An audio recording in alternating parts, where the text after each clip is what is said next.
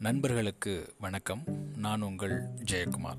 Social phobia அது என்ன புதுசாக இருக்குது சோசியல் ஃபோபியா சமுதாயம் சார்ந்த பயம்லாம் இருக்கா? ஆமாங்க. நிறைய மக்களுக்கு இந்த சோசியல் ஃபோபியாவை நம்மளால் பார்க்க முடியும்.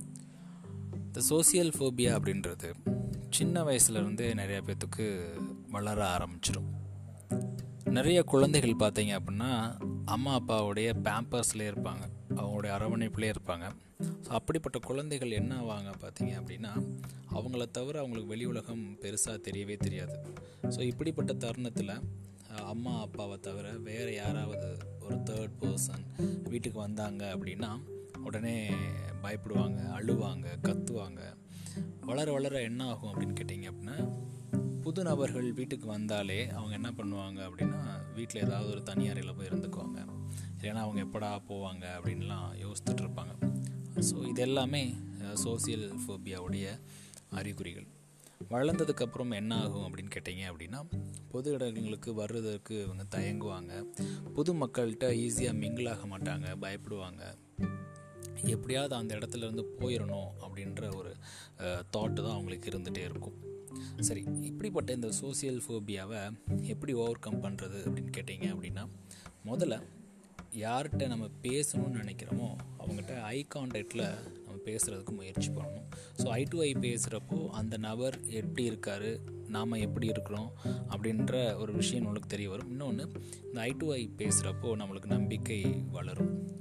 இரண்டாவது பார்த்தீங்க அப்படின்னா ஒர்க் ஆன் கம்யூனிகேஷன் ஸ்கில் நம்ம நம்மளுடைய கம்யூனிகேஷன் ஸ்கில்லை டெவலப் பண்ணுறப்போ அடுத்தவங்ககிட்ட ஈஸியாக நம்ம என்ன நினைக்கிறோமோ அதை கன்வே பண்ண முடியும். அந்த கன்வே பண்ணுறதன் மூலமாக அவங்களுக்கும் நம்மளுக்குமான ரிலேஷன்ஷிப் கொஞ்சம் அதிகமாகும். அடுத்த விஷயம் note and listen in an engaged way யாராவது பேசுகிறாங்க அப்படின்னா முதல் தலையாட்டணும் அதை லிசன் பண்ணணும். இந்த விஷயங்கள் இருக்கிறப்போ நாம் சொல்கிறத அவங்க கவனிக்கிறாங்க அப்படின்ற ஒரு புரிதல் நம்மளுக்கு எழும்.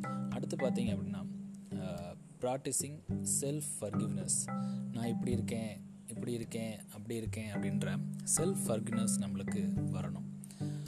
கடைசியாக பார்த்தீங்க அப்படின்னா சோசியலைஸ் அரவுண்ட் அண்ட் ஆக்டிவிட்டி சுற்றி ஏதாவது சோசியல் ஆக்டிவிட்டி இருக்கா? சின்ன சின்ன விஷயங்களில் நம்மளை நாமே இன்வால்வ் பண்ணிக்கணும். இப்படி சோசியல் ஆக்டிவிட்டி நம்ம இன்வால்வ் பண்ணுறப்போ நம்மளுக்கு எல்லாரோடையும் சேர்ந்து பழகுவதற்கான வாய்ப்பு கிடைக்கும். ஸோ சோசியல் ஃபோபியா அப்படின்றது ஒரு நல்ல விஷயம் கிடையாது.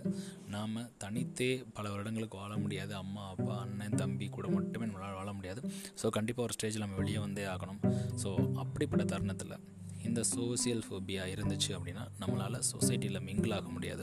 ஒருவேளை நம்மகிட்ட சோசியல் ஃபோபியா இருந்துச்சு அப்படின்னா மேலே சொன்ன விஷயங்களை ஃபாலோ பண்ணாலே போதும். சோசியல் ஃபோபியாவிலேருந்து நம்ம வெளியே வந்துடலாம் நன்றி நண்பர்களே. மீண்டும் நாளை இன்னொரு பதிவில் உங்களை சந்திக்கிறேன். Social phobia